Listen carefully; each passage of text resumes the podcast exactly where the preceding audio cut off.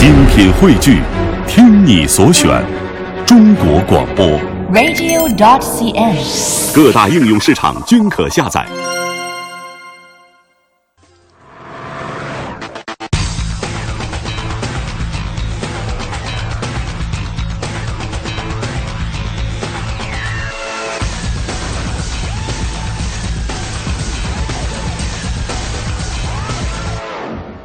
在很久很久以前，我们做过一个自主品牌挑战合资车型的选题。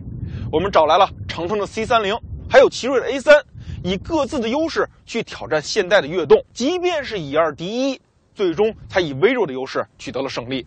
在那个年代，自主品牌跟合资车型的确有着很明显的差距。而如今，自主品牌却有了这么一辆车型，它需要进口车中的佼佼者抱团才有资格去挑战它。它就是这辆比亚迪的秦，它有这两个非常明显的特性：快到不行的加速，还有省到不行的油耗。所以今天我们找到了加速和节能方面的两个很有代表性的选手，来一起挑战一下它。与秦在加速方面进行贴身肉搏的是这台装配有大众集团 2.0T 加上六速双离合黄金搭档的奥迪 TT，最大功率211马力，最大扭矩350牛米。相比我们更熟悉的小钢炮 GTI，它的动力参数更猛，车身还要更小更轻，当然也就更有优势了。比赛项目零一不够看了，咱直接零四走起。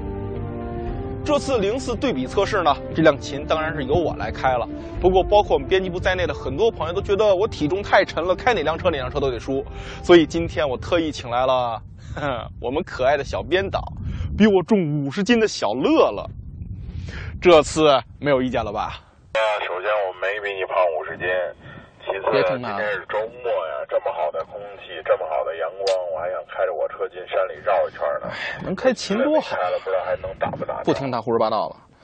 那个说一下这辆秦的动力总成呢，它采用的是一台 1.5T 的涡轮增压发动机，配备的是六速双离合变速箱，跟速锐是完全一样的。不过它动力总成的更核心部分其实是一台电动机，这样就让它总的动力输出呢达到了295马力，最大扭矩呢是479牛米，这已经接近于可以说是达到了主流 3.0T 发动机的水平。它的官方加速时间零到一百公里每小时呢是五点六秒，而那台 TT 是六秒左右。所以现在切换到运动模式，HEV，我们看一下加速怎么样。啊，说完了，咱们开始吧。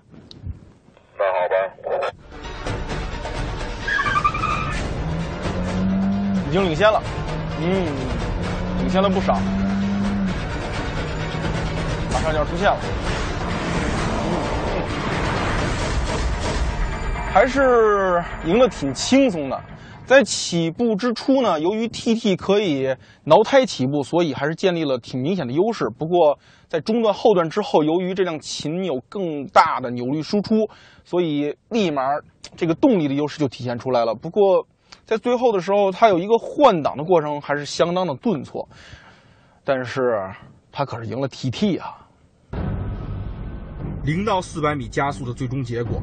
比亚迪秦十四点四秒，尾速一百六十二点七公里每小时；奥迪 TT 十四点六秒，尾速一百五十七点三公里每小时。重了接近半吨的秦，赢得还挺轻松，加速能力果然强悍。至于油耗，我们引入另一辆进口车来进行对决。毫无疑问，一向在混合动力基础上位居龙头老大的丰田是最值得挑战的厂商，而普锐斯又是它最成熟的产品。我们首先让秦以满电的工况来跑一次里程，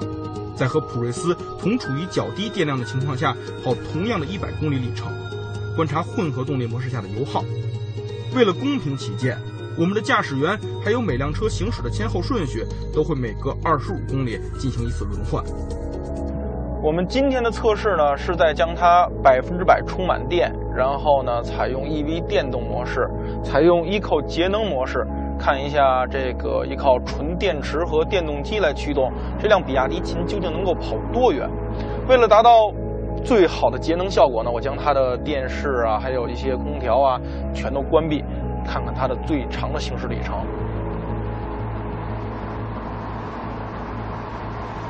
说起来，我们已经测过很多款混合动力车型了，基本上市面常见的形式呢都测了个遍。像是最基础的电动机只能辅助输出，无法纯电驱动行驶的 e s s 君越，实测节油效果挺明显。还有 Q Hybrid 那样基于变速箱厂商的混合动力解决方案，虽然节油效果很一般，但电动机很好的弥补了涡轮介入之前的动力疲软期。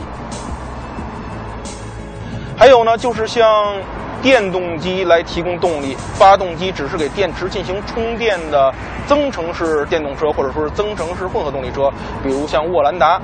呃，而我们觉得效果目前来看最成熟、最好的呢，就是丰田系的 CT 两百 H，还有普锐斯这些车型，我们都进行过测试。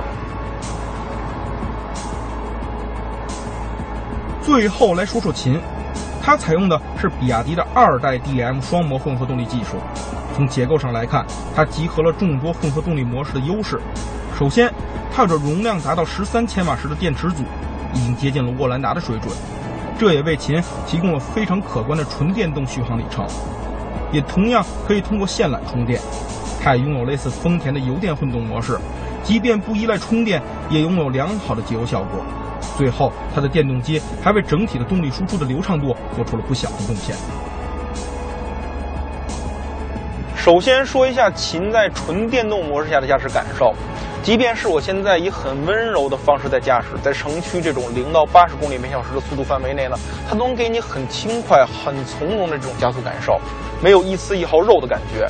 而唯一要适应的呢，就是在你脚抬离油门踏板的时候，它会有比较明显的制动的感觉，这其实呢是动能回收系统在回收它的制动能量。而另外呢。在我们这几天体验这辆车的过程中，它在 HEV 混合动力，也就是发动机介入的时候呢，驾驶感受呢，其实秦是脱胎于速锐的，它采用的也是 1.5T 加双离合的动力总成，而这个动力总成有着低速换挡比较顿挫的现象，但好在秦有了一台电动机，所以在低速的时候，很多时候都是需靠电动机的动力输出来提供动力，所以低速换挡顿挫的现象就很好的解决掉了。而另外呢，速锐的1.5 TID 动力总成还有一个问题，就是它在换挡的时候总是不够迅速干脆。而现在在你高速巡航、发动机工作的时候，如果你需要急速超车的时候，踩下油门，它的电动机能迅速的介入，输出不错的扭矩，这样就让你的超车在换挡之前就能完成。所以有了这套电动机和电池组，这辆秦的加速感受就要比速锐好了不少。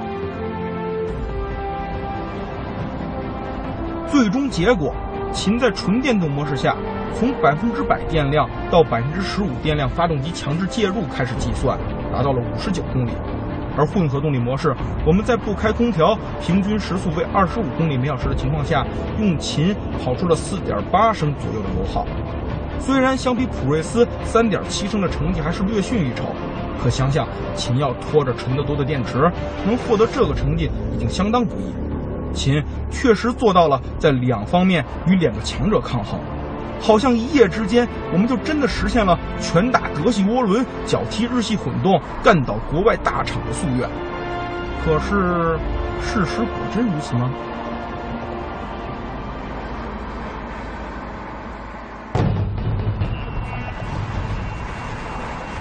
秦并不是一辆均衡的车。除了我们之前说的加速快和省油之外，以及超高的配置，它的其他方面，像转向的手感、底盘的感觉以及动力输出的顺畅度，真的都是相当的一般。